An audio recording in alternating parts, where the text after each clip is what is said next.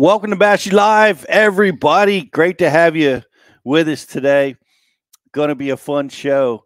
Uh, we've got uh, Kyle Patrick with us today, brand new elite qualifier, big personality out on social.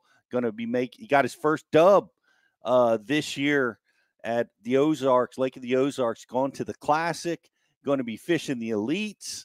Uh, looking forward to hearing the story. He's he's another really young angler going to be in, invading the Bassmaster elites this year. Going to make going to be part of making that field. I think one of the toughest fields we've seen in the elites in in recent years. So uh, um, pretty awesome. Looking forward to talking to him. Want to give a a shout out to uh, a, a couple folks. Uh, Smallmouth Crush. I uh, visited with those guys last night. And uh, had a lot of fun talking about uh, everything, fishing, Bass University, and Lake Champlain. And, and of course, uh, we had some cool debates, a lot of fun uh, hanging out with Epic, Eric, and Travis. Appreciate you guys. And, and Brett was there, special guest, uh, just winner at, on Lake Champlain this year. Uh, so we, we had a lot of fun. Go check that show out. Also, was on B T L in the morning. I'm making my rounds, Riz. I'm yeah. I'm all yeah. over the place. Nice job on B T L, by the way, man. That was uh, that was a that was a good good interview there. Thank you, thank good, you. It's good a, job to Matt too. Yeah, really handled it well. Thank He's you, Matt. Big, big, big personality. Yeah, um, thank you, Matt. Team, appreciate you having me on uh, B T L. We're it's Bass University season. We're getting ready for our events, so we're uh, spending a lot of time talking about that. If you guys haven't had got your tickets yet, go get your tickets, man. They are uh, they're available at the bass university dot com right now. Come see us. We're going to have a blast out on site, and um, and we have a Bashu meetup, which we're going to be putting together. Right, Jocelyn? There may or may not be a barbecue. There may or may not be a barbecue. There will. We're going to make it happen. uh, but we're going to. There will be some fishing on uh, Lake Athens, so come join us if you're going to be. Whether you're coming to Texas or you're coming to Shreveport. Uh, we want to invite you guys to to come down and fish with us on Lake Athens in uh, I think what is it, January twenty-second and twenty-third. Mm-hmm. More details to come. Check out social. Check out the website.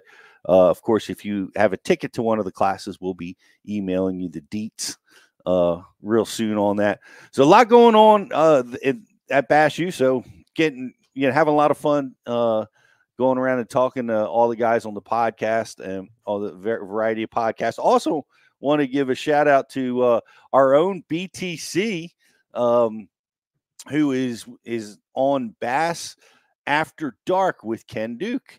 Uh, many of you guys know them uh, as being part of the Bass University Live Show uh, from time to time. Mister Duke has been the host. Of course, B T C was the uh, original producer here at the Bass Live podcast, and he is now doing Bass After Dark with Ken, taking on some interesting topics. They had, I know we had Randy Blaukett on here talking about forward-facing sonar. He had, they had him on uh, in their most recent show, I think on Thursday night, with uh, with Ben Milliken, and uh, going at it, uh, pros and cons as that debate rages.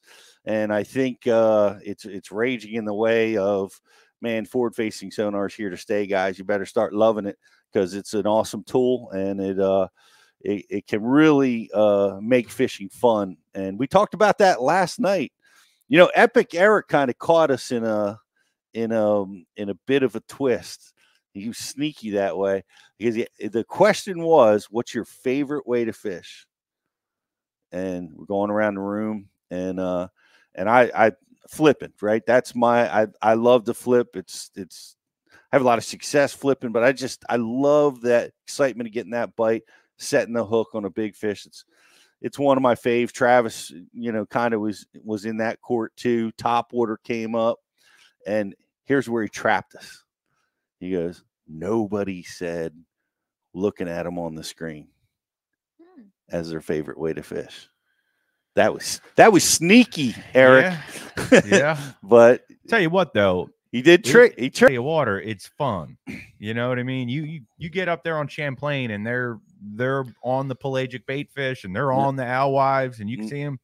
I mean, dude, it's fun. It's fun watching them shoot up, you know, and catch your drop shot or catch your swim bait and yeah. just, you know, they got it. It's, it's a good time. I mean, I, I use it whether I'm, the thing is, it's become so much part of the game. Sure. That I'm using it in every aspect. Yeah, all the time. Like fishing, fishing, fishing, fishing grass out on, out on the flat. That the that forward facing sonar, I mean, we've always been using Humminbird three sixty, yep. but that forward facing sonar is just as valuable as any other tool on the boat out there when you you need to make the right cast down a grass line that you can't see on high tide. Yep, it's the deal. So like, yeah, I guess I'm looking at the screen when I'm fishing a chatterbait. So yeah, I I'm I it was just sneaky, yeah, because he's anti forward facing sonar and is he's he? trying to trick us.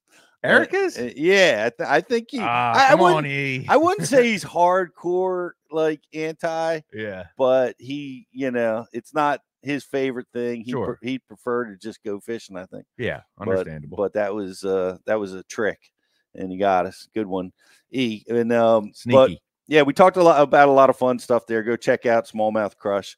Um, um, that's available on YouTube and wherever else you can get your podcast. Uh, guys, if you're watching over on uh, social, like and share the feed. We're going to be giving away. What are we giving away? Cortland Live. Yes. There, it's right, actually right there in front. Excellent. We're we love Cortland. Of course, Travis and I were talking about it. Uh, we had Ron Banis on the show talking about his use of eight pound master braid on his spinning reels, uh, which is a tremendous tool in current and deep water. Uh, I, I've, I use ten. He's encouraging me to, to get after and spool up with the eight in certain applications. And Are I'm going to try it going to do, I'm definitely going to try it. No doubt. The, um, twenty-five percent off Cortland line, guys. If you want to give it a try, you're going to love it. It's, it's amazing fishing line and, and the silent flip. There's two lines, the master braid and the silent flip that I use. Uh, highly recommend using them. The fifteen pound test on my spinning rod, man, it's it's tough, tough. Cast like a dream, and you can finesse fish with with really a power backing on that line. So go get some, try it, and uh, it's twenty-five percent off on our. If you know if you're a member of Bass University, check out the member benefits and go get yourself hooked up. Epic Eric uh, also uh, was wearing a hat that he won on our show. Huh. Um, and, uh, so he, he often participates, wins the grand prize. He's not Dan Allen, but yeah. uh, he I, is, they should compete. They, they should mm-hmm. compete because he has won a fair amount, but Dan, I don't know. He, he's, he's the champ. But for our grand prize, uh, what are we giving away we today? We actually have a Bass University had some Cortland line and some Missile Baits. Oh, that's a big, that's a big prize pack. Pay attention to the show. We're going to be talking about, uh, we're going to be asking a question. We'll be typing that question in, in the I M, on the I M board on bass u dot t v. So if uh, uh, you get that, if you're the first to get the correct answer to whatever that question may be, we're going to be hooking you up with a, with a great grand prize pack. Um, tickets are on sale. We have an amazing deal going on right now uh, for Bass University T V. If you can't make it to the classes, get subscribed. I know a lot of you guys are. Tell your friends.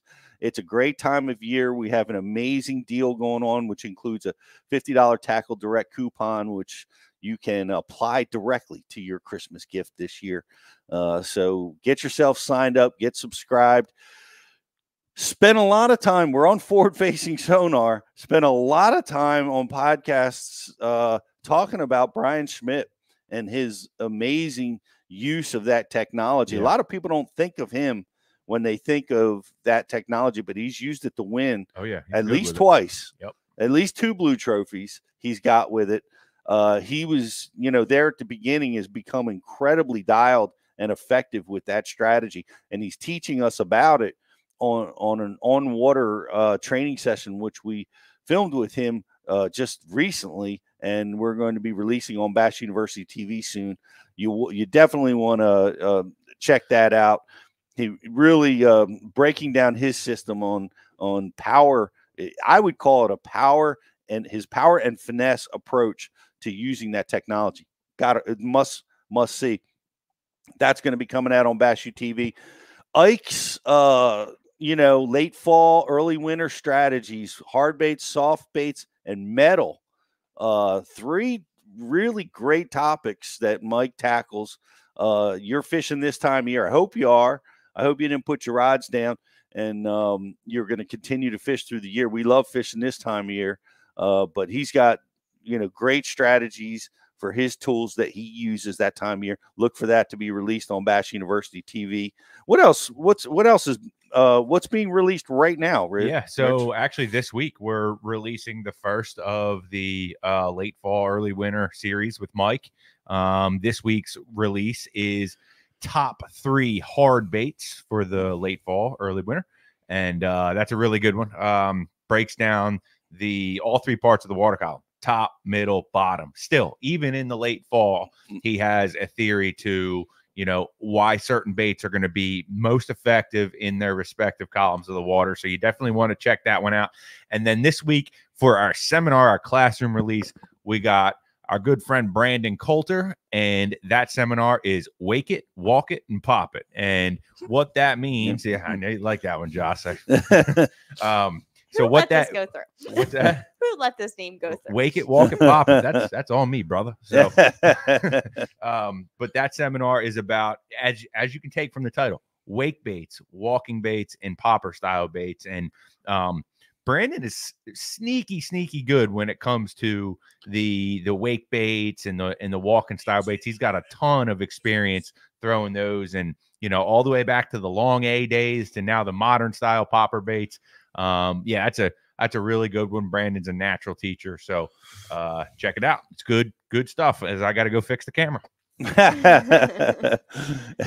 and, and really excited about uh, some of the classes that we have. Like I said, we want you to come to class. It's, it's so much fun. A lot of people feel like they are able to learn a lot better in class. That's awesome. One of the things that you don't uh, account for quite as much is the camaraderie. You're, you're going to be in a classroom sitting right next to a guy that loves the sport just as much as you do. A lot of people are making lifelong fishing buddies and friends uh, from their attendance at Bass Universities over the years. So come on out and join the, join the classroom events. If you absolutely can't make it, of course, you're a subscriber to Bass U T V. We, we will be streaming all the classes um, that we filmed and edited and, and released on Bass University T V. So you get to see it all. So uh, we love it either way. Come to class or watch it on Bass U T V. Uh, that's what we got going on. We have Kyle Patrick is going to be with us, guys. If you're just tuning in, he's he's won a, an Open this year. He's uh, one of the super young, talented anglers that's entering the elites. He's qualified for the Classic. He's going to be fishing in twenty twenty-four, and uh, he's from New York, from our part of the country uh, up here. But we'll be uh, We'll be cheering for him to go through that process. But I'm looking forward to talking to him, how he got there, what are his the techniques and strengths, and uh, what what he's what the elites are going to be looking like for him. So can't wait for that. So we're uh, is there anything else I missed?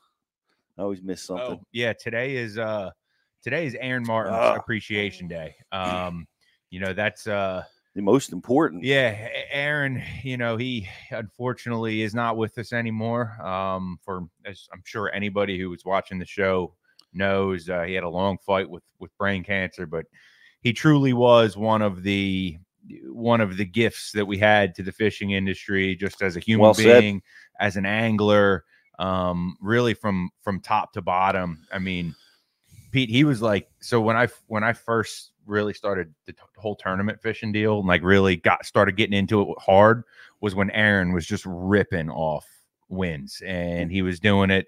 You know, I can remember the, the drop shot, the toad flip flops, the whole, the whole deal, his whole, his, he was like a whole vibe. And, um, yeah, man, he, he, we lost a good one with him, but we'll, uh, we'll keep keeping his name alive. So, well, I, I certainly, I feel my, I count myself fortunate. I, I got to know Aaron a little bit fishing out on tour.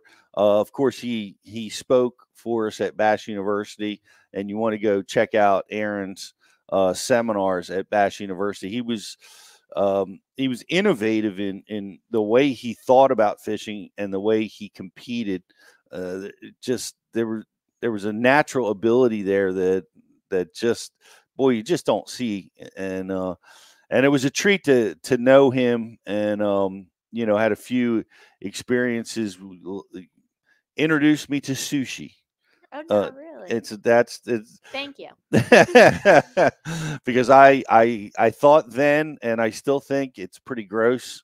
Um slapping a, a slab of raw fish on top of a of a lump of rice, but Aaron Aaron ordered this massive plate of sushi for me, and I'll be honest, it was awesome.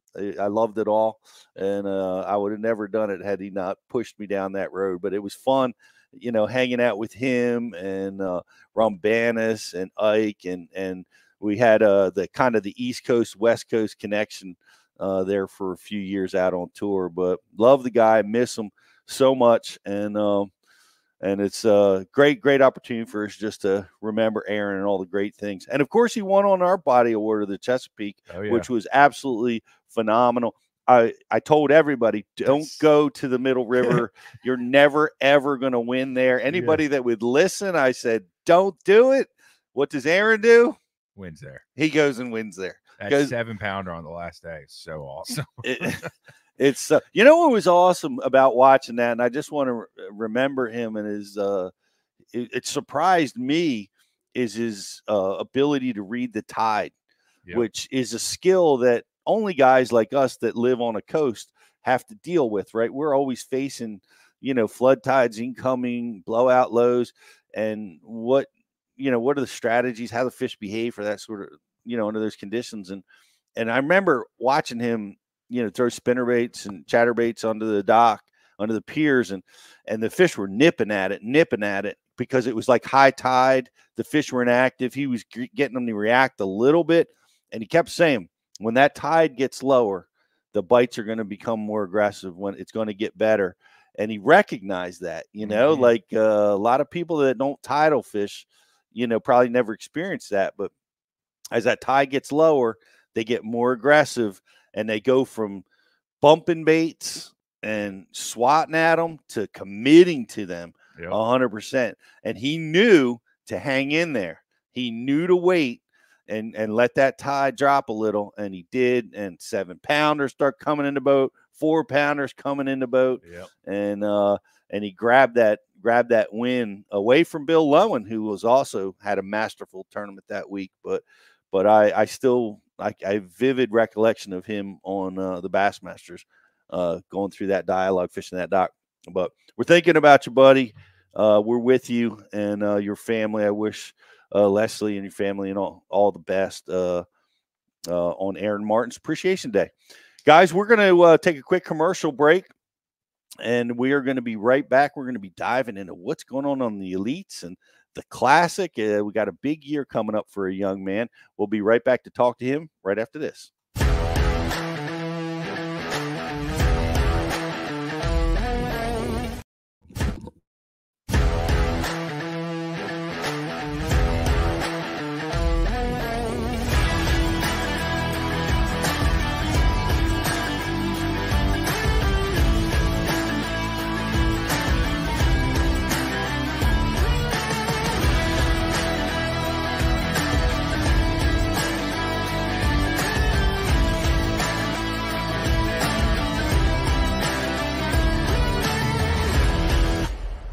AquaView, the leader in underwater viewing technology.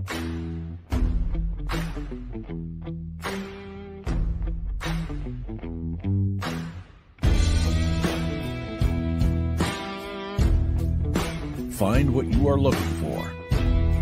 Catch more fish. Have more fun. AquaView, seeing is believing.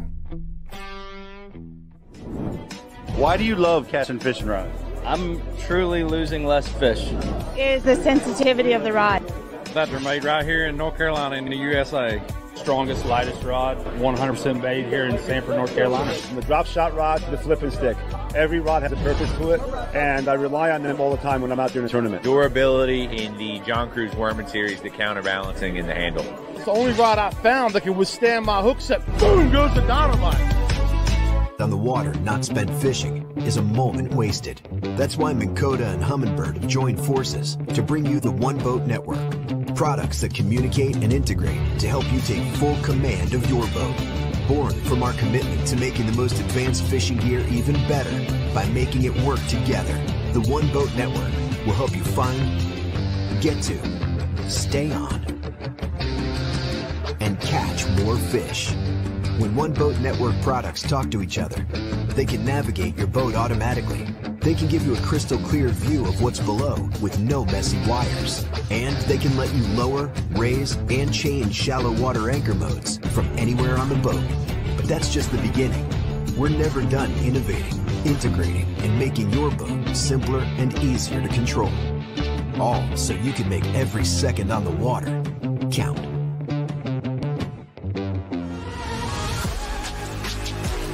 Cortland Line Master Braid, America's premium super braided fishing line. Manufactured in our Cortland, New York facility and constructed from the highest quality Spectra fibers available.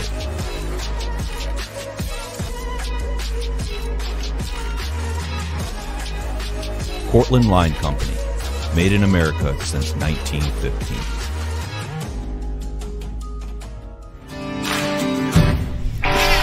Well, I have to have the best eyewear. My eyes are essential to doing my job. It's the highest quality lens that I've ever used. Top of the line performance in these glasses. But they're priced for absolutely everyone. The everyday angler can afford them. As a touring professional pro, if I can depend on them, I know the weekend angler can as well.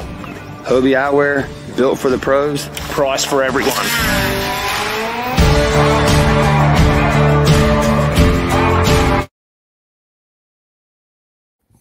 Welcome back, Bass University Live.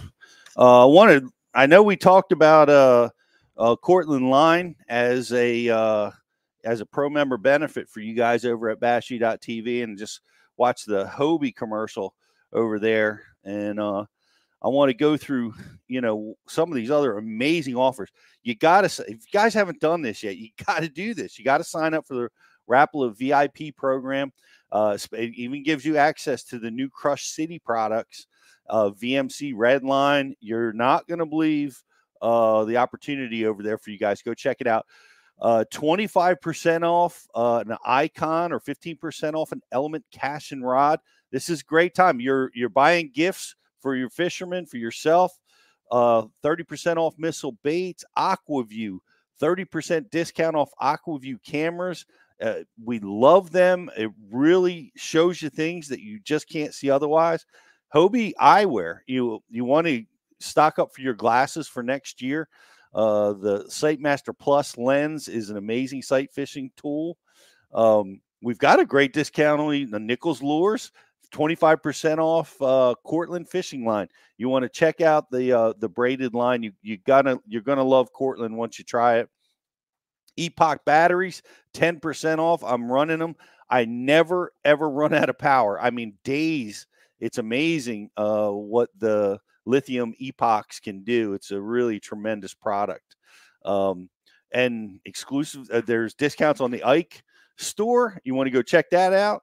Uh, and a lot of great stuff uh, all, all over Bass University, including Tackle Direct. So, uh, go check all that stuff out of your pro members benefits page, guys. Um, well, I'm really excited to talk about our talk with our guest today. Uh, he's another one of the, the very young anglers that is crushing it out on the E Qs this year. And man, he did he crush it. He uh, he had a Ben Milliken year where he got a he got a W, and he's going to the Classic, and he's going going to the Elites. And I'm really excited to talk to him. He's he's from uh, from New York, not far from us, and uh, excited to have him with us today. Kyle Patrick, how are you, buddy? Great, man. Um, it's uh, it's awesome to be on Bass U. You know, I grew up watching this, and this, you know, Bass U is how I learned a lot of the techniques that I, you know, apply on a at, you know at a high level now. So it's pretty it's pretty this whole thing's surreal to me, just to, you know, have this opportunity. You, you, small things like just being on Bass U. It's awesome. It's really cool. That's uh, that's awesome. That's so that's so awesome to hear. It's so rewarding. Uh, I, we were talking with Ben Milliken. He uh, he was at uh, the very first year we had Bass University classes, which was oh nine. He was in the classroom, yeah. uh, and it, it's amazing that he used the product. I really appreciate you you saying that and, and using the product. I mean, that's why we built this stuff, man. It makes us feel awesome that it's that's having an impact for you guys out there. Yeah, that's that's I think that's something that goes, you know, uh, it flies under the radar a little bit how much time you have to put in to to make things happen at, at you know, in bass fishing. And people just, I think I think a lot of people don't use the tools that are available for for educational, you know, purposes. And I, I think that's a something that needs to, you know, have more emphasis um, in, in the whole industry, is like the learning aspect, whether it's fishing, the business side. You know, we've seen a lot of controversy with, you know, the financial side of things and, mm-hmm. you know, affording all this. So I think education needs to be the for, you know, on the forefront of, you know, uh, our industry these days. There's a lot of, a lot of variables, and people just need to, you know, become educated in everything. Man, well, I'm glad we, I, that's so awesome. I'm glad we had a little part of, of helping in your, you know, career as you've gone. But how the heck did you do, how were you doing this, man? You were, uh, you're what, twenty-five, twenty-six? twenty-six. You know, it's funny. It's good to hear that I'm young, because I feel young, but I I think I'm the second oldest. Behind, no, no, third. So it's Milliken is the eldest. Then it's John Garrett. Right. I, yep. John Garrett and I are the same age. He's twenty-six or twenty-seven. But like, I, I I feel young, and then I'm like, gosh, man, there's so twenty-one, nineteen or eighteen, nineteen. It's like, I was just, it's kind of a weird deal. Like I, I probably would have been the youngest had it been two years ago. Right. Like when, when, you know, qualifying. So it's just, it's, it's good to hear that I'm young. uh, well, be believe me, you are, you are, and you, I mean, it is such a young field. And, uh, you know, the historically, like we, I mentioned this before, like it didn't happen. You know, it was, it was the guys in their thirties and their forties that were really starting to excel and, and qualify. But it, this has got to be the youngest group in the history of the sport. How at twenty-six years old, I mean, take, how did this happen? Like, did, do you have a, a mentor that grabbed you by the hand, or what, what was the process to get you to this point? Yeah, no, that's a good question. So like I said, first, it's an obsession, right? Since yeah. I was twelve, it's an obsession, and you have to have it. If you don't have it, it's not going to happen for you. We all have it. Probably everyone in the your room and everyone yep. here, obviously me, I have it.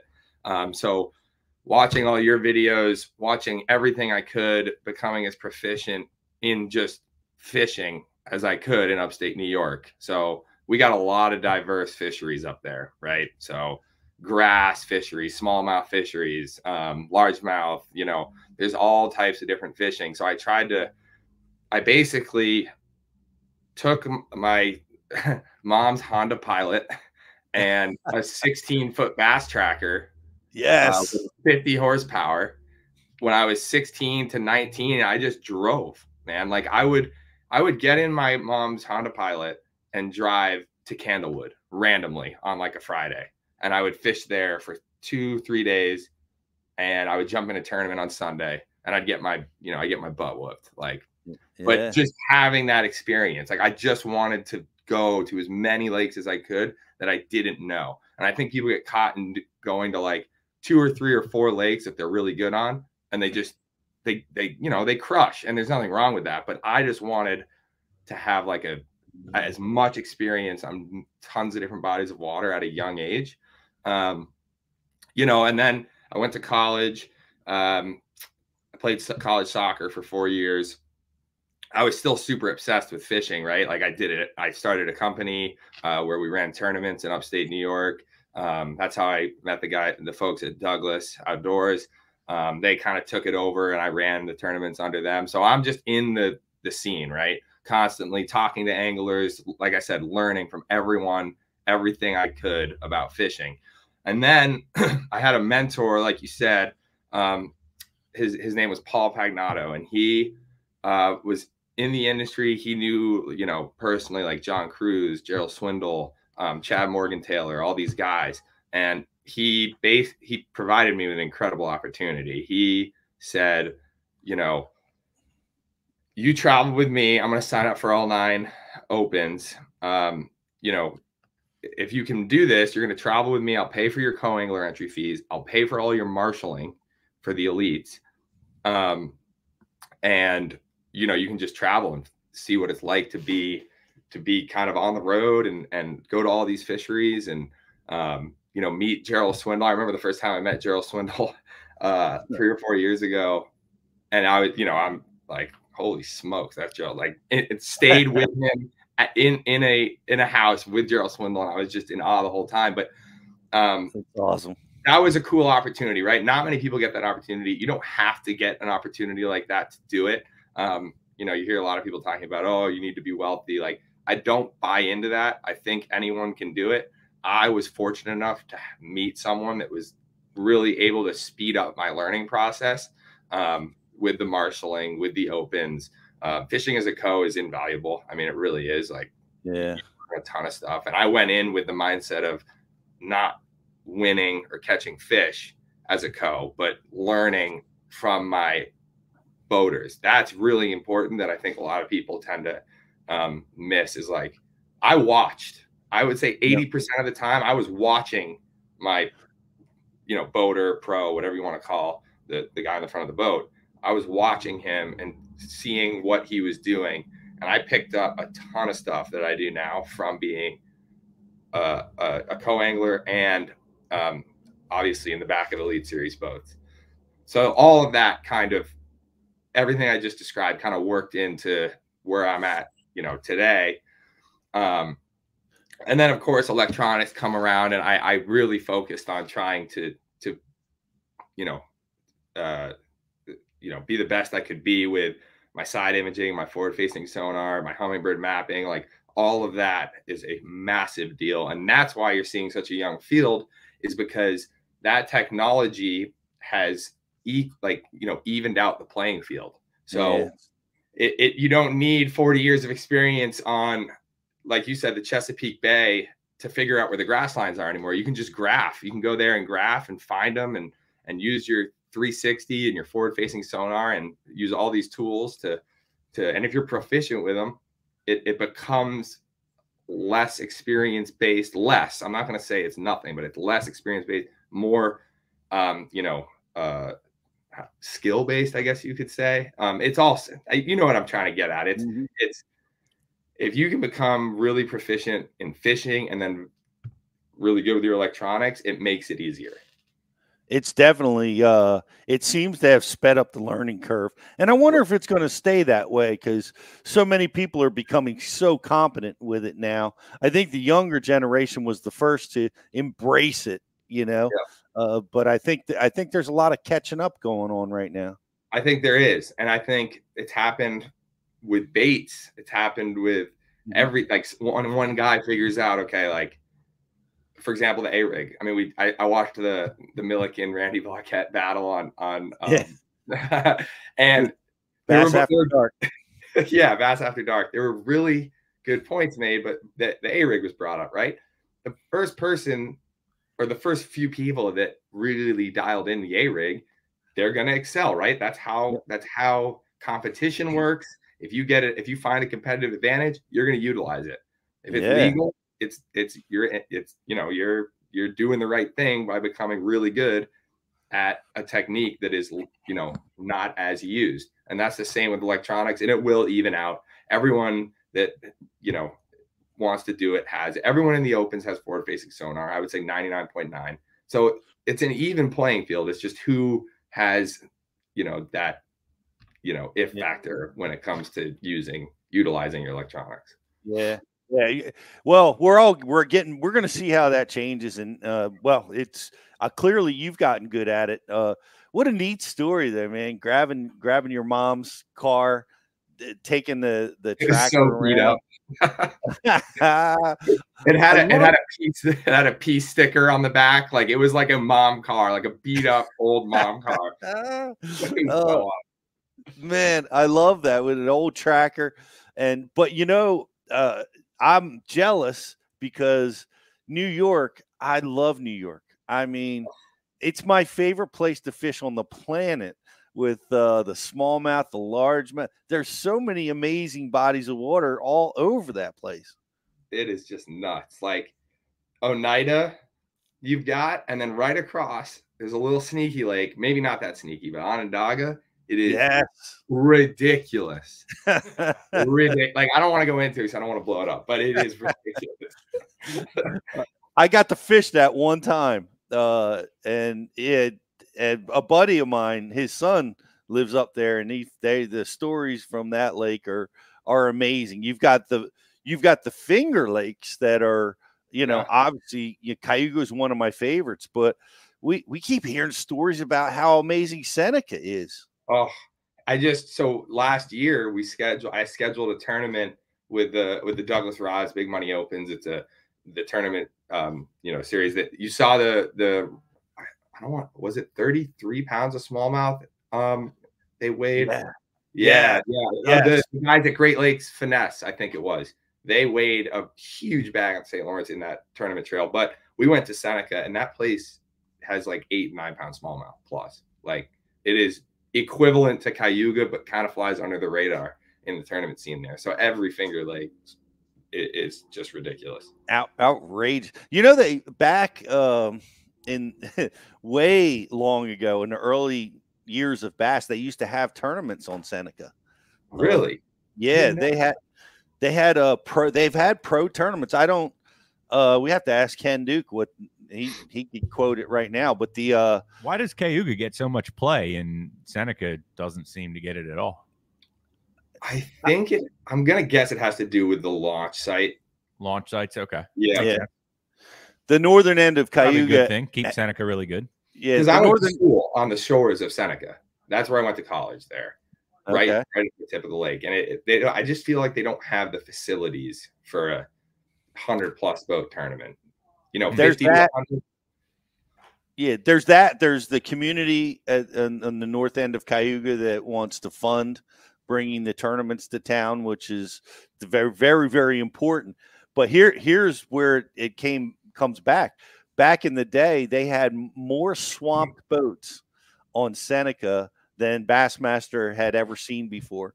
They, uh, yeah, and the story was, and you know, I mean, we're much better now at driving in in the rough stuff, and our boats are better than yeah, they the boats were. Aren't designed like a bathtub anymore. Yeah. yeah. But they had guys running down Seneca Lake, and it's so deep. It's five hundred feet or whatever. It's it, and when the wind blows, the waves just get na- they get nastier than Cayuga. Apparently, yeah. they're they it gets ferocious. And they had like a, twenty percent of the field. I'm probably overstating it. Couldn't make it back. Guys got swamped, and uh, so they never came back. And th- that's the story that I heard, Riz. That's why they haven't been back there. But now I hear now I hear all the local guys are trying to keep that lake under wraps because they don't want the word to get out how good it is. You know, well, we just destroyed it. So sorry.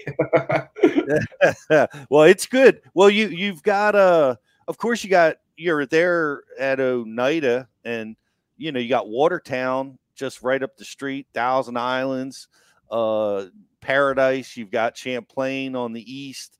Uh, what? Uh, Of course, I love the Hudson River. Have did you have you ever spent any time on the Hudson?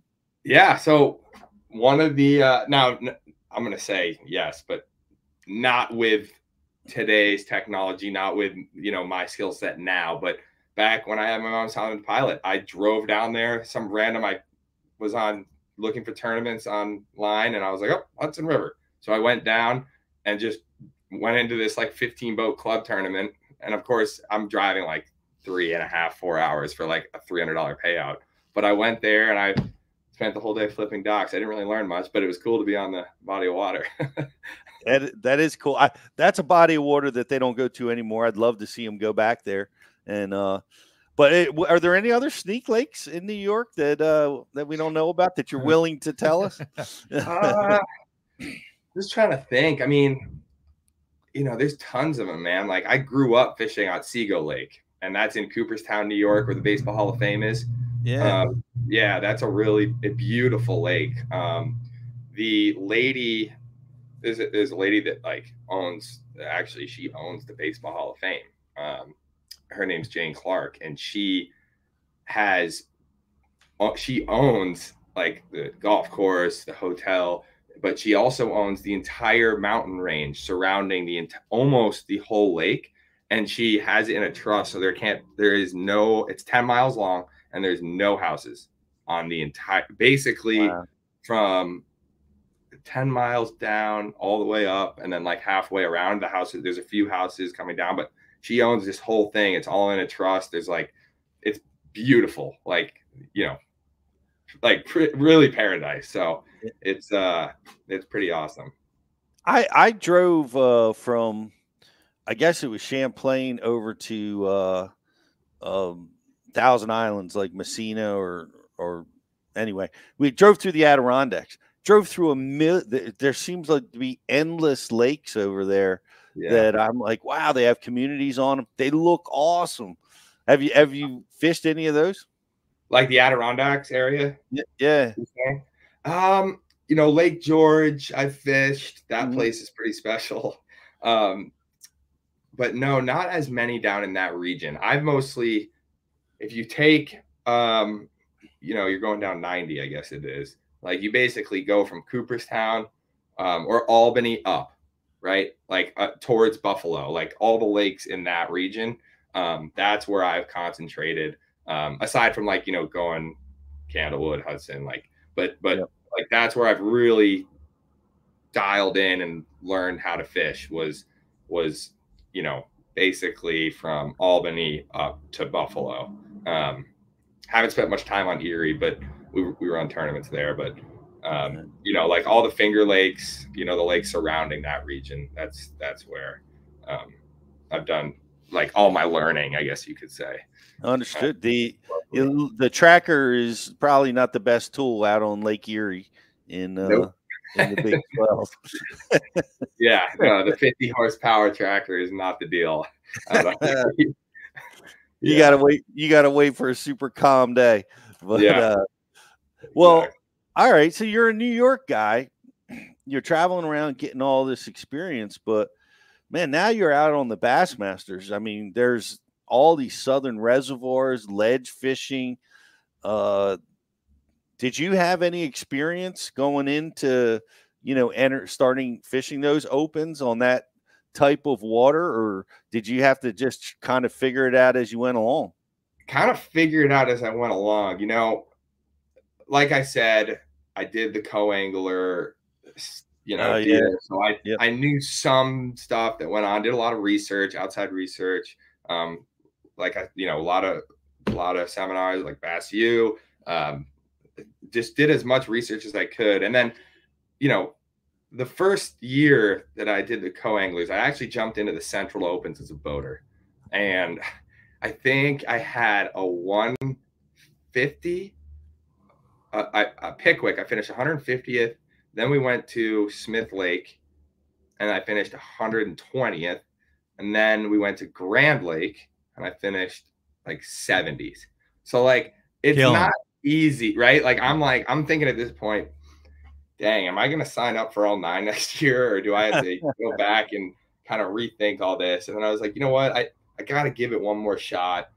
I, I think I have what it takes, because these are all things that everyone thinks about. Like if you have a bad year or you're, you're kind of doubting, like you have to really think about like, financially, is this going to be a play, like, like the right play for me? Um, you know, I, there's all kinds of uh, doubts at that point for me is, you know, I, I have to I have to make money. I have to, you know, figure out, um, you know, what my what I'm doing in five-year plan, ten-year plan. So I, I jumped into it. And, and that year, twenty twenty-two, was when I felt like, okay, I, I can do this. I had a bad finish in Florida, but then I went on to have a bunch of like top twenty-fives, um, top thirties.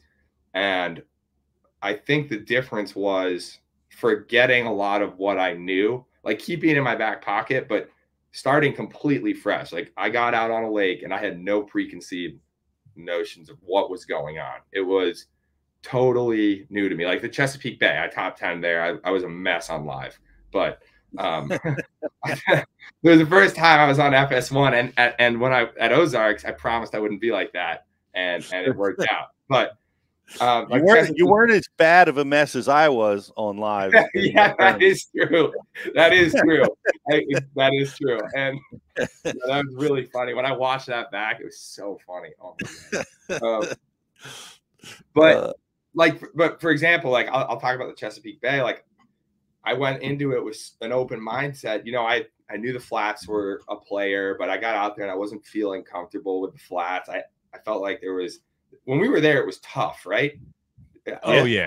On average, it was tough. Oh, oh it was um, tough as it gets. Yeah. yeah that time I, of year. Yeah. That's what I figured. And and so I took it, I just took my boat and ran down as far as I could go in that gunpowder region. And like, that's the type of stuff I felt like in twenty twenty-one, I would have just forced the flats to work because it looked beautiful. It was grass. It was comfortable for like a New York style, you know. Yeah.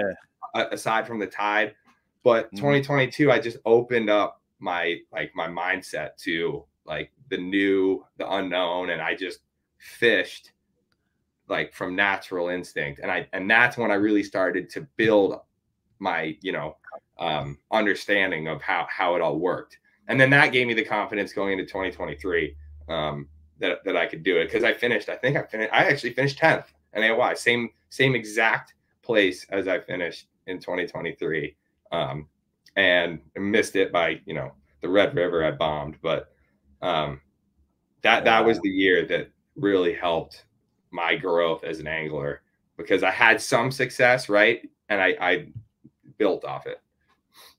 That's that's really impressive. I mean, two really good years in a row, and uh, it's so hard to do.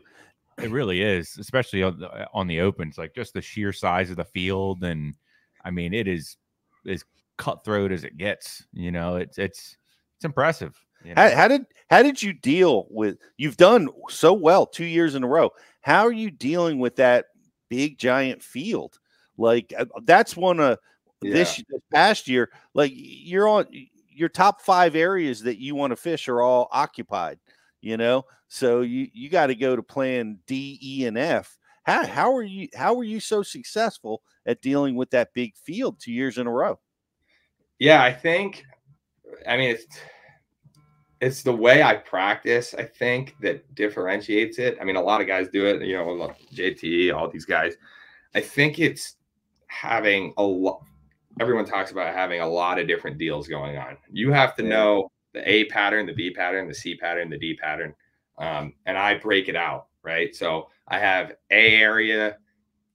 I really like to have an A area. And to me, an A area is a place where, and it's hard, right? Because you don't want to set the hook. A lot of guys set the hook too much, in my opinion. Um, but, you know, if I get two, maybe three bites in an area and I can see them on, you know, forward facing, see a bunch of structure on three sixty, really like that area, I consider that an A area where I feel like I can top twenty an event. Like if things go wrong, I feel like I can cut a check, right? That's an A area to me. A B area is somewhere where I feel like I can get um, some good bites, but maybe it's not as, as, you know, concentrated. So maybe I have to move around on the trolling motor some more. Um, and then a C area is, to me, a place where, you know, I can get bites, but they're not the right ones, right? They're, you know, two pounders, maybe two and a half. And if you're lucky, a three. Anything can happen, but, you know, I'm just categorizing A, B, C. And then a D area is some place, right? A very individual area. Like, I guess I wouldn't even call it area, just a, a small stretch where like, okay, I think I can get bit on that. You know, maybe I got a bite there, but it's like a one fish, maybe two fish deal. And, and those are the areas that you don't want to have to rely on because it's very, it's a small area. There aren't a lot of fish there. Maybe there's one good one. Maybe there's one small one there. But if someone gets to do it before you, you're, you're out of luck. Like it's a one spot area. That's a D area. So I try to center my practice around finding A and B areas. And once I find an A or a B area, or maybe two, two B areas and an A area, I concentrate. I, I I cut out a lot of the lake, and I, I concentrate in a, depending on how big the lake is, say a five or ten mile, like that's where my practice is going to go down for the most part. For example, the Chesapeake Bay, I found that little backwater in gunpowder. Once I found that, I'm like, this is an A area. This is where I'm fishing. Now I'm going to leave because there's no need to fish here anymore. And I'm going to break down from the mouth of Gunpowder in so that I have areas to hit on the way back to the ramp. Um, I always find an area near the ramp. I just have a lot of areas, high percentage areas, um, whether it be A, B, C, or D. And D areas have helped me a lot, right? Like you have one dock that you hit on the way back in, you can catch a five pounder. Like the, the difference between a seventieth place finish and a thirtieth place finish is one fish most of the time. Right. Right. So I just find a lot of different, um, I try to find a lot of different fishable high percentage areas, but in route.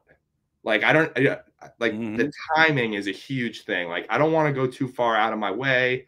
Um, perfect example is Ozarks. I found an area kind of far away down by the bridge.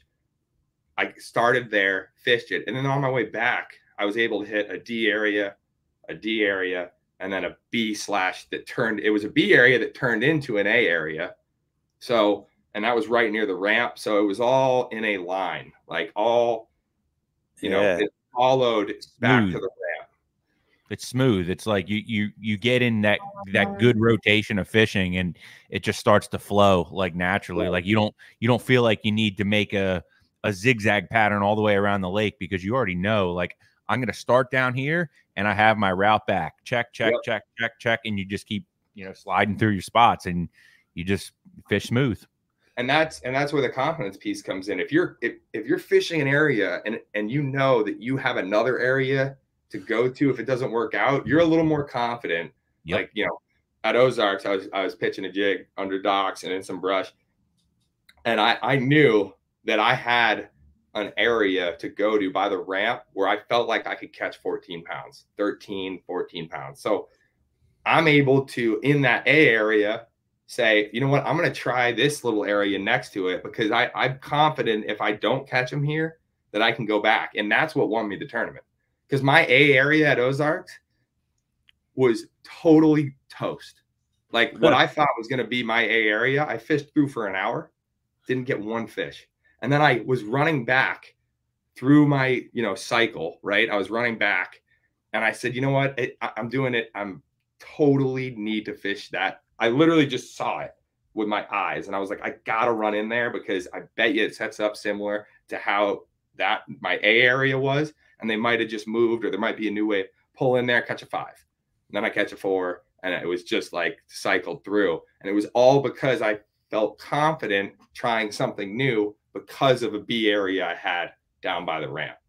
So that's that's a huge deal for me is, is the confidence piece to do something off the wall or different in a tournament because you have a backup.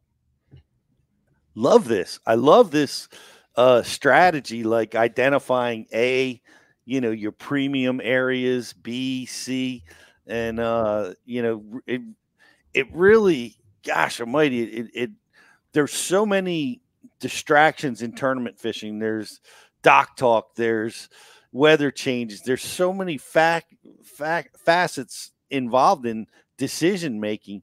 But to be able to break it down with that kind of clarity, uh, man, I, I can see that helping mentally so much in you being able to make good decisions.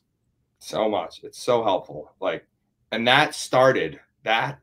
So that mindset that I had, it started at a lake in upstate New York called Cayuga, right? I've heard of that. I, yeah. I I fished there, and that's where I had like a lot of success to to start my my mindset changing to maybe I can try to fish the opens, right? And yeah, it was only on one lake, so that's where my doubt was. I was like, yeah, I'm pretty dominant at this lake for this certain amount of time, but you never know. But that that lake is where I figured out that that's the pattern. That's how I need to break down water bodies of water is have a clean, smooth, you know, um, I don't even know what you want to call it, route or, you know, um, that what I was talking about, having the having that clean like route back to the ramp or away from the ramp, whatever way you're going to, mm-hmm. you know, run. Um, And so it's cool to, to apply that to, to all kinds of bodies of water. And, and it, it's neat how it actually works. Like it works at every body of water. And there are, there are, you know, there are some times where I don't use that system, right? Like at Wheeler, I, I, the result looks better than it was. I, I was fishing stumps out on the flats there. And I, I had told my co-angler at eleven pounds and I, I had two hours left to fish. And I, th this is the stuff that is just off the wall. I told my co-angler, this is going to be the dumbest thing I've ever done. Or the, this, you're going to, I'm going to look like a genius. Picked up my trolling motor. I ran an hour up the river. Holy, it was like forty-five minutes and forty-five minutes up the river where I thought I saw a fry garter. And I put my trolling motor down, throw out, catch a four and three quarter. And I knew that was the only fish in the little area. Culled out a one, put it in the well. Before he stood up on the back, I was like, we got to go, dude. And I ran all the way back and made it back with two minutes away. Holy like, smoke. That that is that is like the bass god shining down on you. And that's yeah. like not a planned thing, right? Like that's yeah. where you just stuff like that happens and you're just like, wow, like that that's when you know that it's meant to be. Like, you know, I I that's when, you know what I mean? Like when you have those moments where you're just like, wow, that is lucky, but only the people that work really hard get lucky. So it's like, yeah, yeah. Well, you got, you got to know when to take that and make that move, you know? Uh, yeah. And what a great move. What an amazing, uh, story. I, I love, I love the strategy because it, uh, it adds clarity because you can get so unfocused when you're all the pressures of the tournament are weighing down on you. So to have, have a repeatable, consistent strategy is, man, it's obvious that it, it, it's, it's successful. It's certainly successful for you. Um, I, J T's put seven hundred hours on his motor last year. Uh, are you putting in that kind of time, or what kind of, what kind of practice time are you applying to these tournaments? I mean, I wish I could say I have. So I just recently um, quit my uh, medical sales job full time. I, I quit. Um, I quit that. So I can really focus on the fishing and the fishing industry because I work for a lot of the companies that I'm partnered with. Um, I do a lot of work on the back end aside from, you know, sponsorship obligations, right? Because those two are separate. Sponsorship obligations and work is are two separate things. And I try to do both as much as I can. And so in order for me to go all in on the elites and all in in the fishing industry, I had to, I had to quit that. But I couldn't put that amount of time in because I, I was having to make sales calls all the time. Yeah. Right. And so, yep. and, and I'm not knocking anyone, like I, everyone's got their own deal. Right. And, and that is impressive to put that, like J T works so hard. Like I know him personally, no one works harder than him. At least last year, no, yep. no one in the opens put in the time that J T did. And that's a fact. Um, I didn't put, go ahead. No, you oh, yeah. I mean, I didn't put that time in, but I would this year. I plan to. I plan to put that much time in this year. Like I'm leaving from here. I'm in New Jersey now, getting the boat and truck wrapped from V F X, and I'll leave to do twelve days down at Grand Lake to pre-practice the classic before that goes off limits. And then I've got a whole schedule planned out for the elites because I I truly think that's what you need to do to compete with guys like, you know, all these guys that have been fishing these bodies of water for, you know, ten, fifteen, twenty years, like you need yeah. to put that time in. But last year, no, I fished, I fished the practice days. I never pre-practiced one tournament. Um, and I was, I was pretty confident that I only needed four and a half days.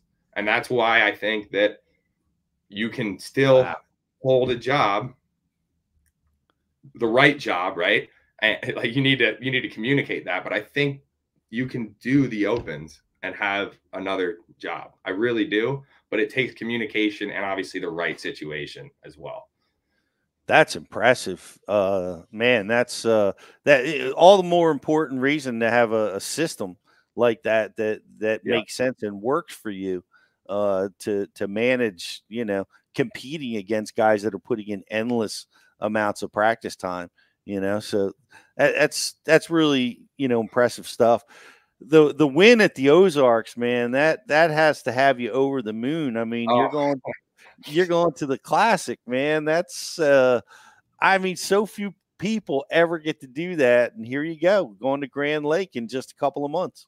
Yeah, it's, it's going to be surreal. I can't, I hope I don't botch it. I, like, I, it's just, it's so funny, Pete. Like, I feel like it was, yes, I really feel like it was yesterday that I was watching the classic and like in awe over these guys. Like, so it's just, I, I think I have a little bit still of imposter like syndrome. Like, you know what I mean by that? Like imposter I, syndrome.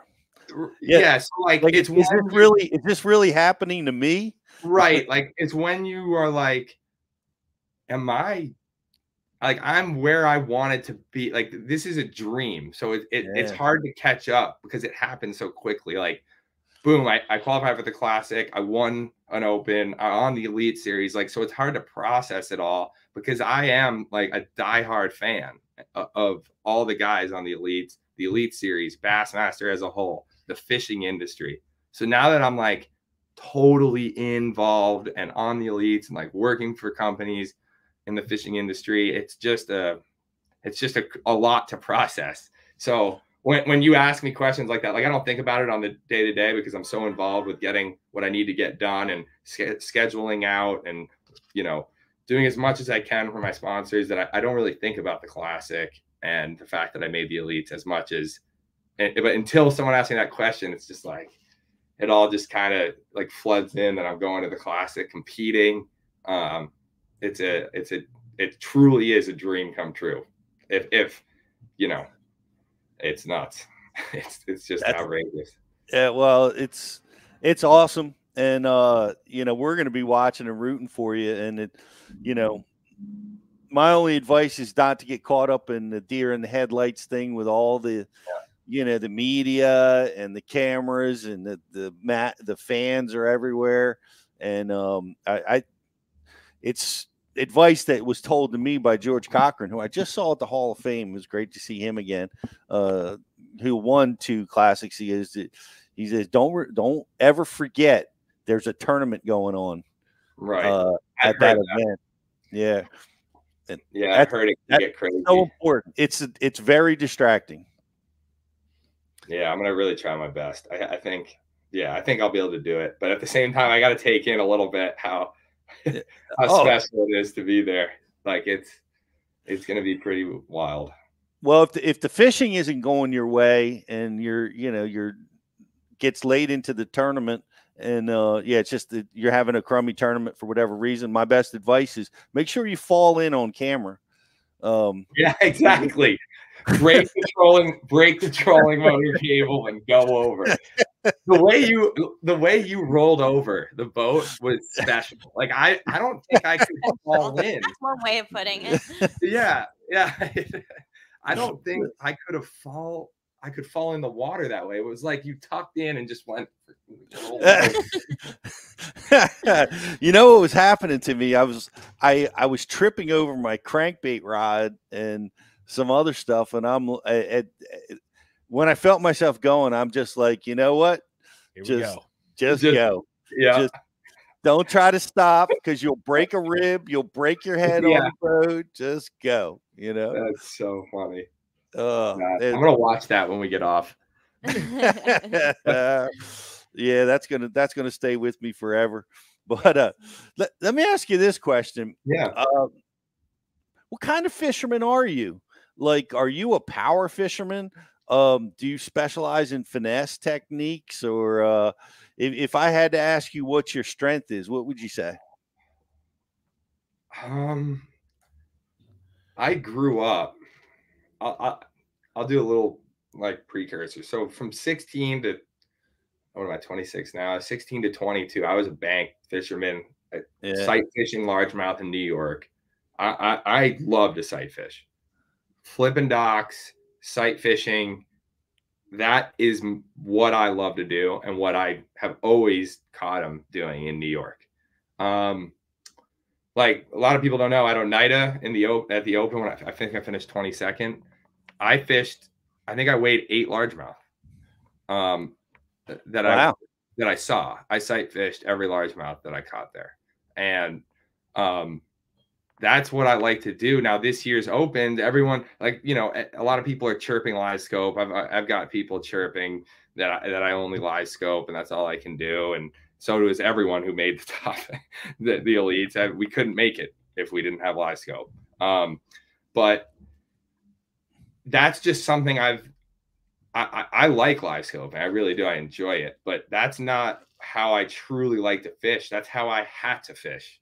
Like I adapted because it's really hard to, to catch him in an open on the bank because it gets beat up badly. And right. um, it's ironic. The two days, the, the, the two days prior to Championship Saturday at the Ozarks, I was flipping docks and brush pretty much. Um, so it's funny that the minute live turns on, I'm, I'm live scoping brush piles. It's just funny how that works. But uh, yeah, like, um, but that's that's how I like to fish. I like to flip. I like to I like to get up and and be super precise on the bank, and you know, precise down to like, okay, that tree and stump comes in, and then there's like a little nook. Like I want to put my jig right here, and then I want to put it in the nook. And then, so that's how I like to fish, but it's hard to fish that way to make the elites. I'm excited because we're going to big bodies of water, one hundred boat field. There's going to be a lot more bank fishing for me in twenty twenty-four. I'm going to tell you that right now for oh, sure. That's interesting. Yeah. Yeah. one hundred percent. Now, am I going to live scope? one hundred percent. I'm going to mm-hmm. use my forward facing sonar. There's no question about it, but You got, I'm going to keep that bite honest. I mean, it, it's that's how I like to fish. So I would consider, you know, getting up against the bank, you know, getting into tight spaces with a jig or a creature. Like that's how I like to fish. I really, that's what I enjoy. I also really enjoy sight fishing with a wacky Senko, like, like John Cox style. Like that's how I qualified for the elites. On, on the last day, I was up in that um, spring fed canal in Florida, and no, I didn't have a great bag, but I that's the bag I needed, and I did it on a Senko in crystal clear Florida water. Nice. That's that's really interesting. Fishing fishing the elites for the new open qualifiers, it's it's it's going to be like you're fishing on a weekday. Well, you are, but like it's going to feel like there's no fishing pressure. It's I'm so excited. I'm so That's excited. So cool. The opens, they get hammered. The pressure is crazy. That's why it's so hard. That's yeah. why a lot of people find the first year they do it, or you know, sometimes it's hard to get their, your feet, you know, under you because it's it's it is just crazy. You pull into a little cove, boom, there's four boats in there. You go into the next one, boom, there's four boats in there. So that's where I said, you know, I, I got to find offshore stuff. I, that there's, I mean. That's just how it how it had to go because of that pressure. And so I, I am really excited about about the, you know, less pressure. Let me ask you this. And um, we saw um, Tyler Williams, three quarter ounce jig, forward facing sonar. J T does that a lot too. Uh, what, are you got any sneaky tricks on, uh, you know, tools and weapons you're using with, with forward face? I know a lot of the guys are all about finesse tactics to trigger those bites. Uh, yeah. What, what do you got for us? I've already spilled the beans on it. So that, I mean, it's funny, man. Like I use two baits to make the Elite Series. Forget like the, the wacky Senko here and there and like, you know, some random stuff, but my two main baits, ninety-five percent of the time was all they're all used twenty pound line. It's a twenty pound, it's a it's a three quarter ounce jig from Greenfish with a Chunky D missile baits on the back. That's what I want Ozarks on. Wow. And then another jig guy. That that is the that is the bait that I have on my deck twenty-four seven. And then the other bait I have on my deck twenty-four seven that got me a thirteenth at Toledo, an eleventh in Oklahoma. Um at uh why am I blanking? Eufaula, um, Oklahoma, uh, where else? Bugs Island. Every one of those events was on uh, uh, a magic worm from Missile Baits, and I the way I power shot it. So I, I throw a, a three eighth or a half ounce weight, about twelve inches between the weight and the hook. I use um, a heavy duty, like one aught or two aught heavy duty. um, what's what's the hook? Uh, the cover shot, the cover shot hook, and the heavy duty. It's got to be heavy duty wire, because when I get that bite, I am setting the hook like a jig and cranking him in. Like, so I'm yeah. drop shotting, I'm drop shotting that magic worm, and I get made fun of. J T makes fun of me all the time. He's like, "Do you have that stupid blue worm on your deck again?" And that's the worm I use. It's it's the I think it's Bruiser Flash, it's the Bruiser Flash color. The blue magic worm was okay. a killer, an absolute killer. So Bugs wow. Island, I think I finished twenty-second or eighteenth or something. thirteenth at Toledo Bend on that worm. Uh, eleventh at Oklahoma uh, in Oklahoma at Eufaula on that worm alone. Not through I did not throw one other bait. That that worm in three events made me all those finishes. I think I had I, oh at um at uh what's the one um Alabama? Where did we go? Uh, Decatur. In Decatur, I Wheeler. Wheeler, yep, Wheeler. I used that worm for. I weighed eight out of ten fish on that worm. So that's interesting to me. Like uh, another three quarter ounce jig guy. This is awesome. Let's let me dive into that three quarter ounce for just a second. Like, why? What is it about that weight? Like, not a half, not a one ounce. The three quarter ounce jig is like what all you guys are using. What is it? Because of the depth? Is it because of the fall rate? What's the feel? What's special yeah. about the three quarters? Yeah. So the three quarters, it's the, it's a control thing, right? Like it's it's a control because you're making longer casts. You're throwing it in brush on rock, um, you know, in in uh, offshore, and the fall rate is one that's huge, like a quicker fall rate re reaction bite deal. Because again, people are going to hate me for this as the forward-facing sonar haters. But when you're looking at them on, on forward-facing sonar, you can get them to react by using your rod or your reel. So like at on day two, this wasn't on live, but on day two at, at Ozarks, I had to throw the jig, let it fall, and then I'd watch them swim like around it.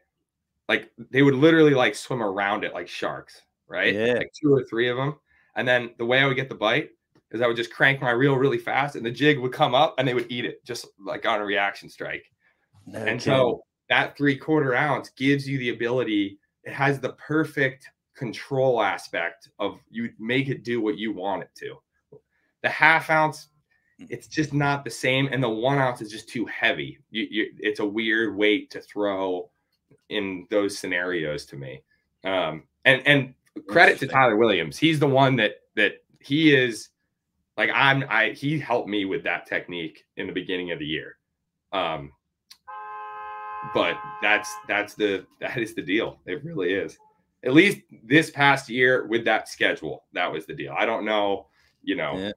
It, That's so interesting. And uh man, it makes it makes a lot of sense because you can get that bait down around the habitat and make it do what you want it to do without over being overbearing like a one ounce, uh yeah. without drifting or floating Correct. Uh, too slow like a half wood or a lighter bait. And that um, rubber skirt is a huge player as well, because you can dead stick that bait and you can move it like barely just a little bit, and that rubber skirt just goes nuts. Even when you dead stick it, that rubber skirt's down there just like I have a video on YouTube at what it looks like in the water, um yep. and I explain why the jig's so good, and it's literally the skirt is always just like flowing with, like if you're in current, the skirt's going to be flowing with the current. If you're in like a little bit of chop, you can see the the skirt just moving by itself, and that is a big factor. I think dead sticking it is a is a deal for sure. That's that's so awesome. Now take us to now this this drop shot. Well, you're throwing it around the same stuff. You're throwing in brush piles, rocks. You're throwing it in. It's not like you're fishing open water uh, with twenty pound test. You're and I'm assuming that's why your rig's so heavy, because you're going nope. right in after them. Man, that is the bait. That is the bait right there. Um, to be honest with you, I am throwing it in open water a lot of times. And I just like the hook to land ratio. I'm going to get them to bite it anyway. I'm not a believer for largemouth, especially on these bodies of water we were at this year. I'm not a believer that you need twelve pound test on a spinning yeah. rod. Yeah. I think that if you're in the right area and the fish are biting, you're, you're, you know, you're presenting correctly, I'm going to get just as many bites. And when I finished eleventh at that tournament in Oklahoma, there was like seven or eight boats in the same area. And I was the only, I think I was the highest finisher in that area. I did see Trey McKinney come in um, and he, he top ten, but I, I don't think that was his primary area. I sat in one stretch going back and forth like this pretty much the whole tournament. And they were just coming in, swimming out. And I was just live scoping, um, you know, using my forward facing sonar with that worm the whole time. Did not pick up another rod. Day two, I had two, I had three rods, all with the Bruiser Flash, uh, magic worm, and the same exact setup. That's awesome. By the way, you can get thirty percent off Bruiser Flash worms if you're a member of Bash University. Uh, take advantage of your member benefits there and go pick up some Missile Baits. That's awesome. Tyler calls it that stupid blue worm. I don't Tyler think and J T, they both make fun of that blue worm every time. It's so... and I don't I, think John Cruz appreciates that moniker. yeah, yeah, they make fun of that worm, yet you can't argue with the results. I gotta tell right? you, like so that blue worm yeah. is. Yeah. Well, why do why do you throw that bait there? It looks stupid. Well, because they bite it. Yeah. Yeah, exactly. I mean, everyone goes with the pink. You know, there's like, you know, people like the the classic like Robo Worm pink. Um, more, uh, you know, Aaron Morning Dawn. Like, um, I I just think that different look, the blue. I mean, everyone throws a black and blue jig. Why wouldn't you throw a black and blue worm, right? Like, I that that was my simple. Just I'm gonna try this worm and. I think I first tried it at Toledo. That was the first time that I tried the blue one, and that's what I caught him on. So I'm like, eh, I'm gonna stick with this for a little bit, and it proved to proved to work really well. So we're actually gonna have a uh, seminar from John Cruz this uh, this January, um, and he's doing the seminar. It's it's called the Skinny on Straight Tail Worms, and he's breaking down the difference between the magic worm, the forty-eight, and um, the uh, like the Ned Bomb style. Yeah. So the quiver, the quiver rather. Um, so that's that's gonna be really freaking cool. That that magic worm is a dude. That's that's cashed some checks. It's won some tournaments. It's a oh, God, it's a yeah. special little deal. Yep. Oh, a hundred percent. That's that. I'm telling you, that worm is the reason I made the Elite Series for sure. Like without a doubt. Now I'm just gonna keep what, showing it. And here's the deal. Here's the deal. Why I like that worm more than any other worm. And forget. I take Missile Baits out of it. Like I, I'm, I'm not like shamelessly sponsor plugging. I'm telling like, this is legitimate. That worm is a little bit thicker with the ribs on it. Right. It had like your, your average straight tail worm, like a, you know, um, just straight from Robo Worm. They're really good for like a spotted bass technique, right? They're really good for like lighter line, but I throw that twenty pound test and that thicker hook.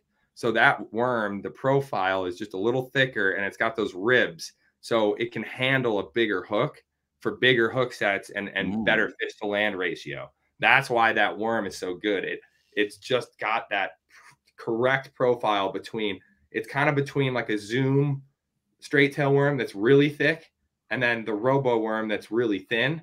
And that, that thickness is just perfect for a power shot setup. That, that is interesting. In your power shot setup, are you, you you mentioned that you're you're going twenty pound fluoro, right? With that, yep. Are you are you going direct? Or are you going a or a, a braid to leader setup? I'm I am straight sunline fluoro. No kidding. And and you don't. So I've messed around with that technique a good bit too, power shot, and and the one of the things that kills me with it is the line twists, like.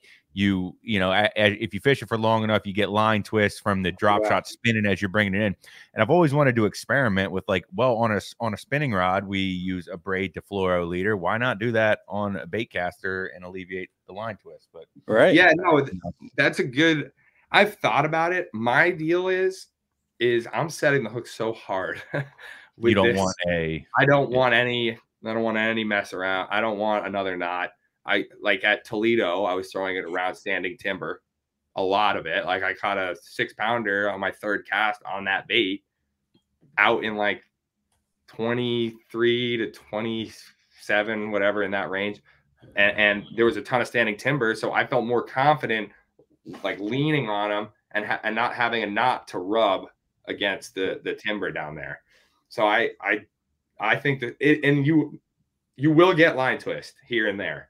I think it's not a factor though. If you have two or three rods, like you might get line twist towards the end of the day and you just pick up another rod, but I'm willing to deal with that for the benefits factor. Yeah. Yeah.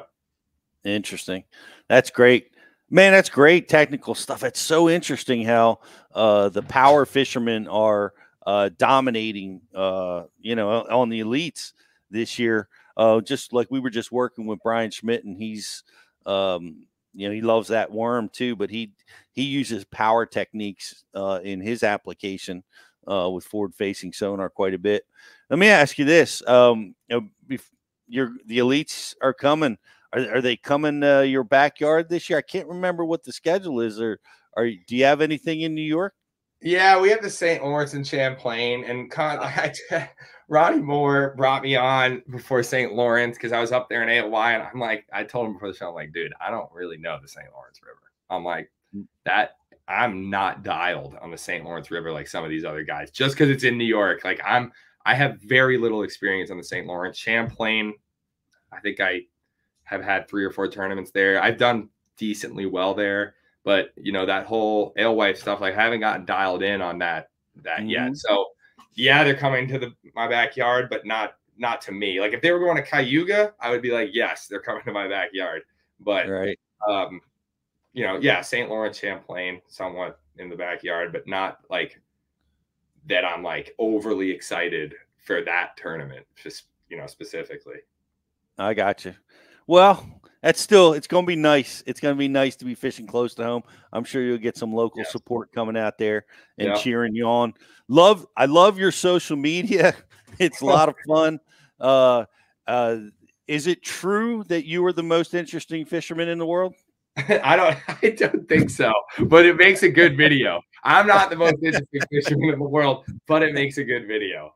I'm sure people can make the argument that uh, Ike or, you know, someone else is the most interesting fisherman in the world, but no, it, it's funny. They, there's some really funny stuff on there. I, even I make myself laugh sometimes.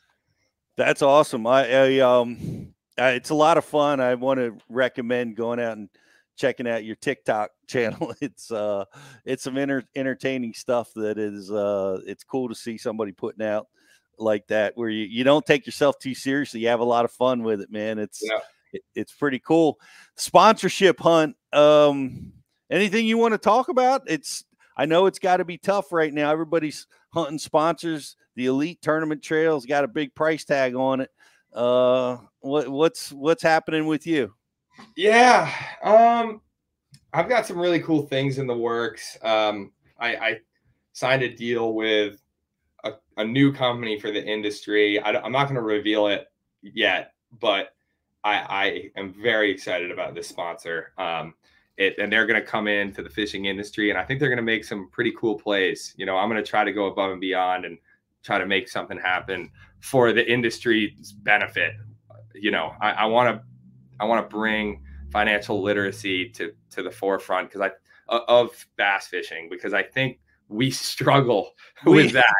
It's, we need, we're not, we need that for sure. Yeah. So, So that's going to be uh, one of the titles. You know, Powerhouse Lithium awesome. and Douglas have been with me, you know, um, and I, I work, I work, I am, am very involved with those two companies. Um, you know, Kanka Customs, like I've got, I've got a great support group, and that's how I've been able to quit my job. Um, it's rare.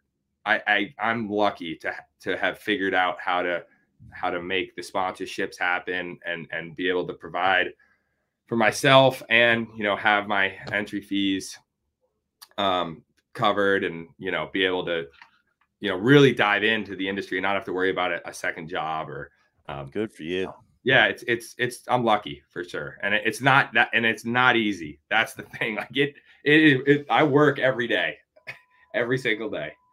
It's, well, it's not easy. And I've taken a little different approach than most, I think, and that's been helpful. Um, you know, just, you know, providing legitimate value, working for the company, and then saying, hey, I made the Elite Series. On top of me continuing to work for you, can you provide me with X so that I can go out and, and, you know, do this on, you know, on your behalf, but also continue to do the back end work that I've been doing for you. You know, I think that's a, it's a different way to do it. And I think it yields, it, it's, you know, it's fresh for the industry, not to constantly have someone asking, asking, asking, and not giving value before asking for, you know, free money, essentially. Um, All right. So that's, you know, it's like what you guys do, right? You provide that the podcast is the value. You have a great platform, education. You're providing tons of value to your listeners, and in turn, a ton of value to, you know, the people that support you. And that's tangible. It's there. But I think a lot of people fall into the trap of like, I mean, we've seen it. I mean, I'm not going to call anyone out because that's, everyone has their own learning process, but a lot of people in the industry have a false sense of, of what, how it works. And that it, it's hard. It really is hard. It is hard. And you have to split your time, and you've done a masterful job with it. Like even working your job and, and just, you know, practicing in the official practice period and accomplishing what you have is, is just tremendous. Uh, how you're able to manage all that. So we're looking for you to, to do that same thing on the Elites. It's going to be fun okay. watching you, you know, and fun watching you at the Classic. It's, it's really cool. I, I, I I'm, very appreciative and humbled that, you know, you've watched some Bass University content and value that. It, it means a lot to me personally. I appreciate that. And, and I want to wish you all the best uh, uh, along the route. Congratulations, man. It's, it's, uh, it's been awesome. Uh, can't wait to watch the rest. Thanks, Pete. I appreciate it. And thanks for having me on. It's, uh, it's awesome to be here. It really is. Man, we're looking forward to seeing some big things. Thanks so much for being with us, and uh, we'll be watching you at the Classic, buddy. Good Thanks, luck. Guys. Man, what a what an amazing deal, uh, Rich. Just so successful. Uh, two years in a row on the Opens in a massive, difficult field. Uh, really, in essence, you know, being elite competitive, all, you know, right out of the gate. It's pretty awesome. Yeah, really. I mean, the back-to-back top tens in the Open, crazy good, know, for overall points. And, and, you know, here's another thing, to do it in two different formats. You know, this year it was everybody had to fish all nine if you wanted a chance to qualify for the Elites. Well, the year before in twenty twenty-two, you could still only fish three for a yep. division and, and have your name in the hat essentially to, to qualify for the Elites.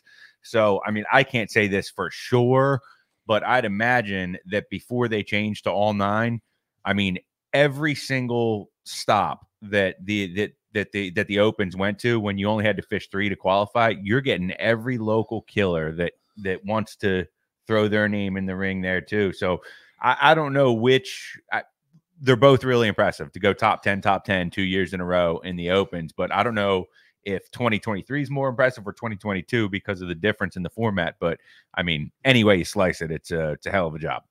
It's amazing stuff. Very impressive, Jocelyn. Yes, it was.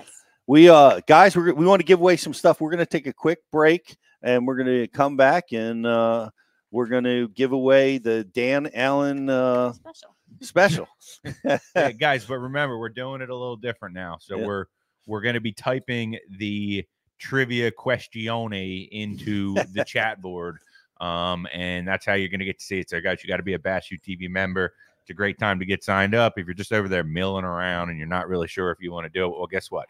Jump in the mix. It's helping guys get better. I mean, another one right here, Kyle Patrick, just on, longtime Bass U subscriber. Now he's going to be out there on the Elites. The information is good. Use code B U Live thirty. You can get thirty days of free access at any time. Use that code. All right, guys. We'll be back right after this.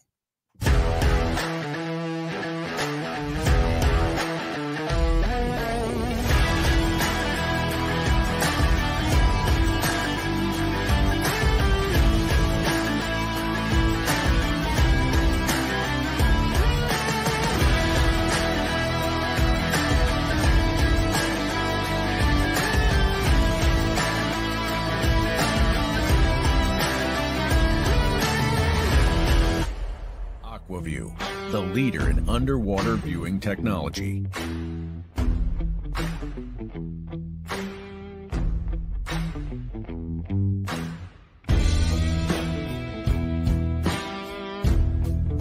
Find what you are looking for, catch more fish, have more fun. AquaView, seeing is believing.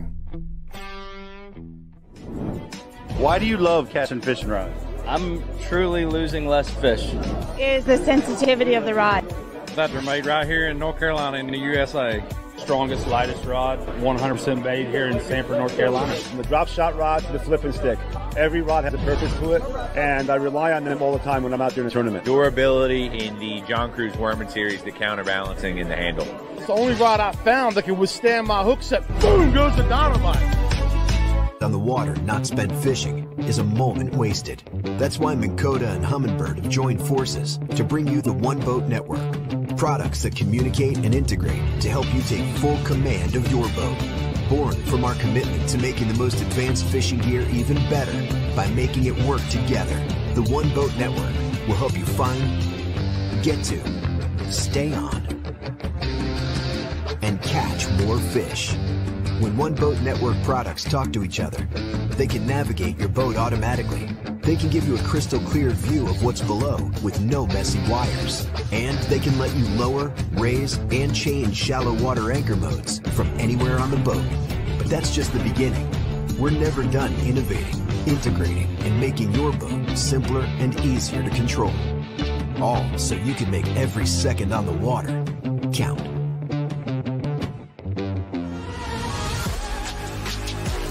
Cortland Line Master Braid, America's premium super braided fishing line. Manufactured in our Cortland, New York facility and constructed from the highest quality Spectra fibers available.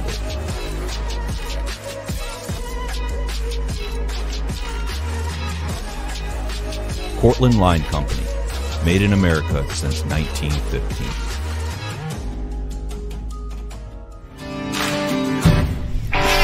I have to have the best eyewear. My eyes are essential to doing my job. It's the highest quality lens that I've ever used. Top of the line performance in these glasses. But they're priced for absolutely everyone. The everyday angler can afford them. As a touring professional pro, if I can depend on them, I know the weekend angler can as well. Hobie Eyewear, built for the pros. Priced for everyone.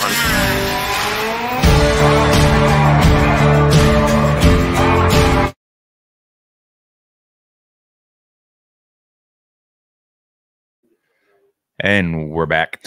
Welcome back, everybody. Uh, man, what a, what a what a neat deal talking to Kyle, man. Really likable young man, having a lot of success in in uh, fishing and sponsorship end of the game too, and uh, doing well on social media.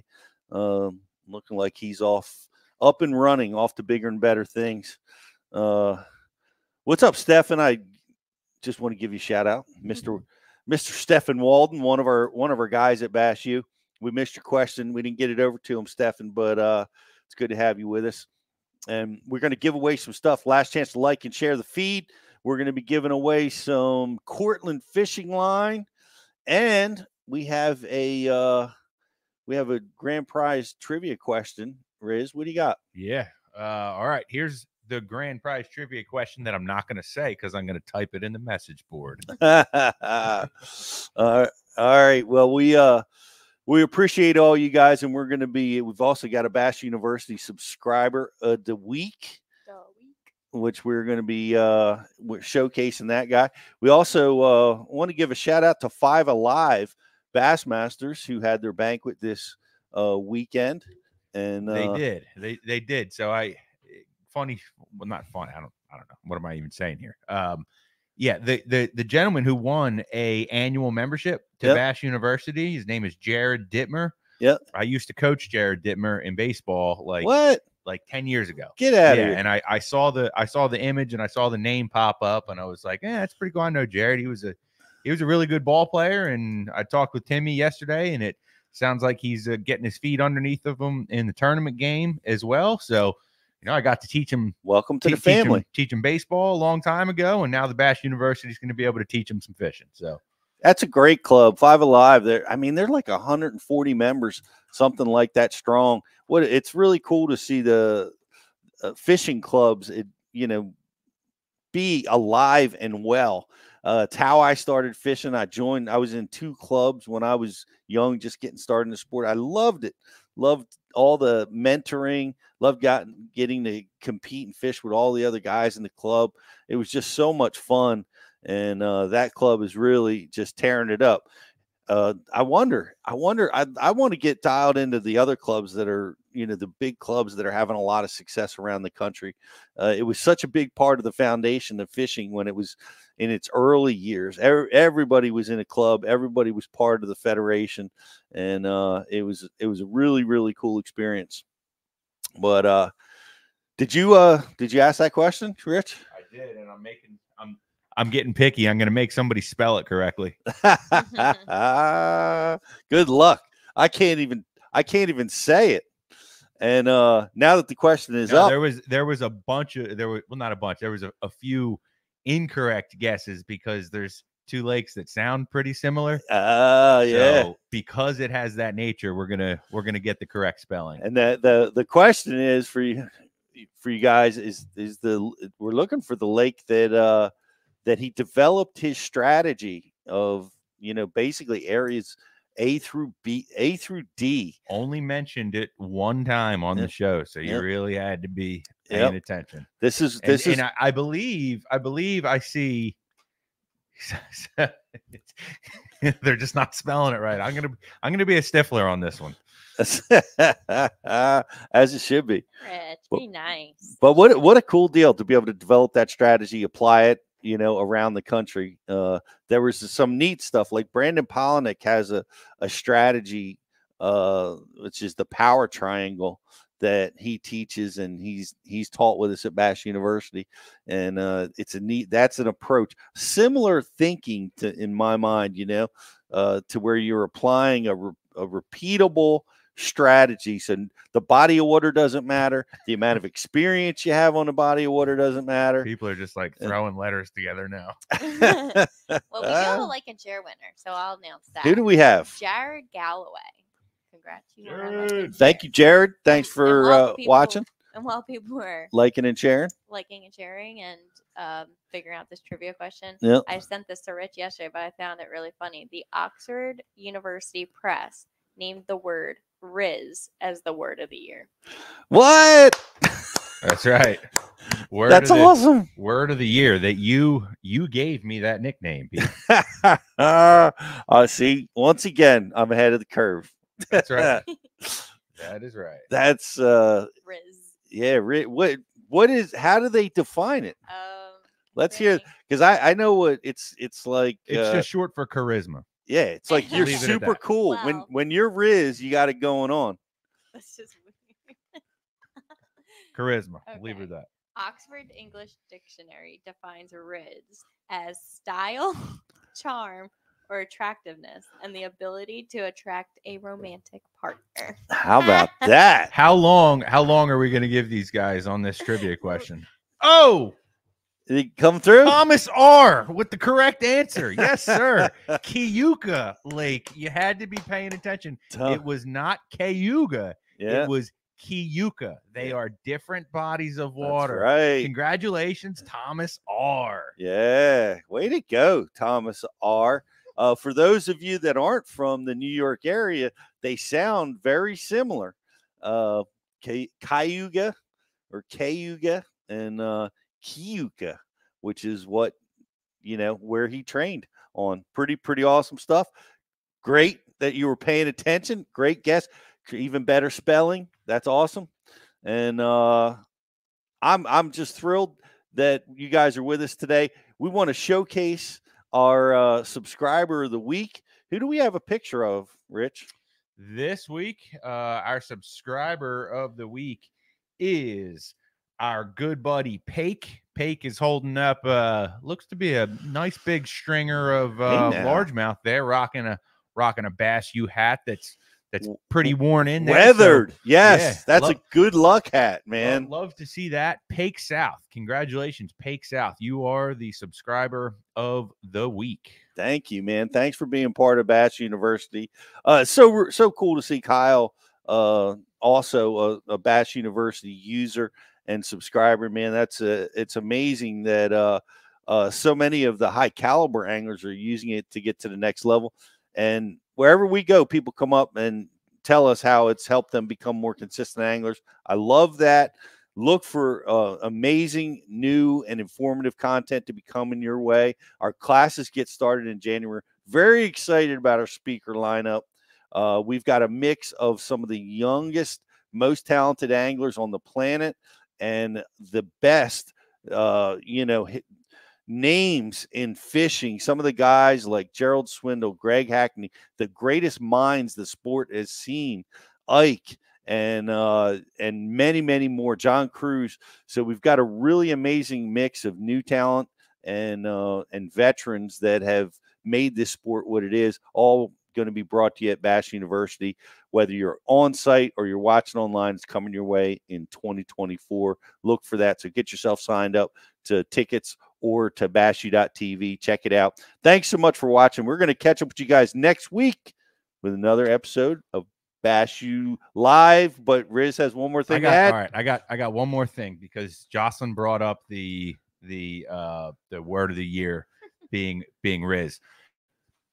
That is not a self-proclaimed nickname, okay? I, I feel like I have to now explain that, and yeah, it, it being that it's been my social media handle for so long and whatever, that is not a self-proclaimed nickname. You guys are about to see the true origin of really what? the word the word Riz. I, I give you and you and Ike credit for for creating it. Um, it, it kind of happened naturally, so we'll uh roll the show out to that. You're to rolling the, out to the to that actual cliff, yeah, so that I don't have to explain myself as uh you know uh I'm not biting off anybody's style. It was yeah. given to me, so uh, it, it, it's my miscue that this name came about. So I uh, look forward to seeing. What are you gonna watch me fall in the water after that? It's, uh, yeah. Right. All right. Well, it it's I, pick on Pete Day. Yeah, I can't wait to see it, man. Well, thanks so much for watching. We'll see you guys next week. But yeah, let's let's introduce Rich in a proper manner. Oh yes, proper, proper. Rich, proper ass, proper.